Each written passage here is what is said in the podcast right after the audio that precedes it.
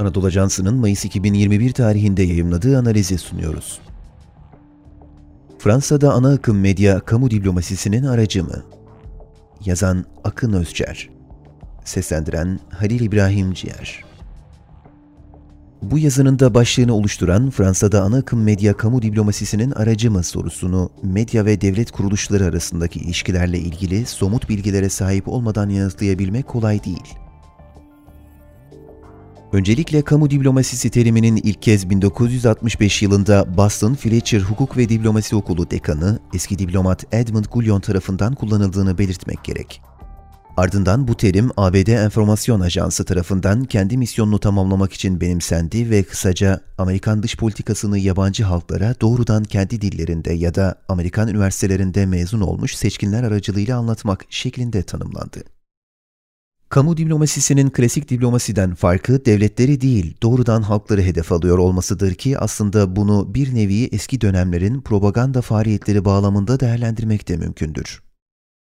Sciences Po Üniversitesi Uluslararası Çalışmalar ve Araştırmalar Merkezi Direktörü Christian Lucanna'nın Kamu Diplomasisi Yeni Bir Konumu başlıklı çalışmasına göre Fransa Dışişleri Bakanlığı'nın bu terimi ilk kez 2010 yılında Arap Baharı vesilesiyle kullandığı görülüyor.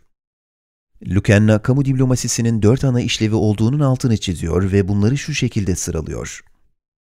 Devletin çeşitli konulardaki resmi tutumuna ilişkin halkın doğrudan bilgilendirilmesi, yabancılar dahil medya temsilcilerinin bu konularda ikna edilmesi, aynı bilgilendirmenin sosyal ağlar üzerinden de yapılması, son olarak enstitüler ve kültürel değişim programları aracılığıyla benzeri bir bilgilendirme veya propagandanın yapılması. Bütün bunlar Lucanna'nın belirttiği gibi özünde çok yeni çalışmalarda değil. Fransa Dışişleri Bakanlığı zaten bir asırdır yabancı medya temsilcilerine yönelik benzer çalışmalar yürütmekte. Devlet politikalarıyla medya değerlendirmeleri arasındaki paralellikler Türkiye ile ilgili paralelliklerin en dikkat çekici olanı PKK'nın Suriye kolu PYD, YPG ile ilgili dile getirilen müttefiklerimiz ifadesi. Her vesileyle anımsattığımız gibi eski Fransa Cumhurbaşkanı Hollande Zeytin Dalı operasyonumuz sırasında YPG için öz müttefiklerimiz ifadesini kullanmıştı.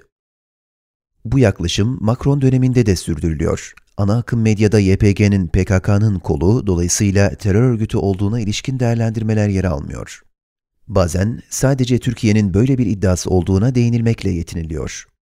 YPG için Suriye Demokratik Güçleri ve Suriyeli Kürtler ifadesi kullanıla geliyor. Devlet temsilcileri suskun kalsa da ana akım medya Türkiye'nin FETÖ ile mücadelesine destek vermek şöyle dursun, terör örgütüyle bağlı bulunanların yargılanmalarını ve görevden alınmalarını bile muhaliflere yönelik büyük bir temizlik operasyonu olarak nitelendiriyor.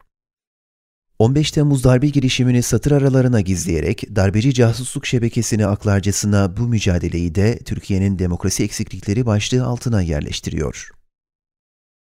Fransız kamuoyu neden Türkiye aleyhine yönlendiriliyor? Fransız ana akım medyasının yukarıda önemlilerini zikrettiğimiz konulardaki yaklaşımının ortak noktası Türkiye'nin bu iktidarla hayata geçen ulusal çıkarlarımız açısından hayati önem arz eden pozisyonlarının karşısında yer alması. Ana akım medyanın sıradan halk kitlelerine hitap ettiği göz önüne alındığında burada hedefin Fransa'da Türkiye karşıtlığı ve Türk husumetinin belleklere kazınması olduğu akla geliyor. Bu kuşkusuz SSCB'nin yıkılmasından sonra Batı'nın ortak düşmanının artık İslam olduğuna ilişkin 11 Eylül sonrası dönemde Fransa'ya da yansıyan siyasi konumlanışla bağlantılı bir gelişme. Gerçi bunu Macron'un 2022 seçimlerinde favori aday konumuna yükselen Ulusal Birlik Partisi lideri Marine Le Pen'i dizginleme refleksine bağlayanlar da var. Ama Macron'un Fransa'daki Türkleri, önceki dönemlerde laikliğin güvencesi olarak gördükleri Diyanet İşleri Türk İslam Birliği Teşkilatı üzerinden hedef alan ölçüsüz açıklamalarını bu çerçevede değerlendirmek kolay değil. Başlıkta yönelttiğimiz soruya dönecek olursak, elimizde yukarıda aktardığımız paralellikler dışında Fransız derin devletinin ana akım medyayı ülke içinde ve dışında etki üretmek üzere araç olarak kullandığına ilişkin somut veriler bulunmuyor. Fakat görüldüğü gibi ana akım medya Türkiye ile ilgili birçok konuda devletin resmi politikalarıyla son derece uyumlu bir çizgi izliyor. Bunu da doğal karşılamak mümkün değil kuşkusuz. Agur, ETA artık yok ve Çoğul İspanya, Anayasal Sistemi ve Terörle Mücadele Modeli kitaplarının yazarı olan Akın Özçer, emekli dışişleri mensubudur. Spotify, SoundCloud, Apple Podcast ve diğer mecralardaki podcastlerimizi dinlediğiniz için minnettarız. Lütfen abone olmayı unutmayın.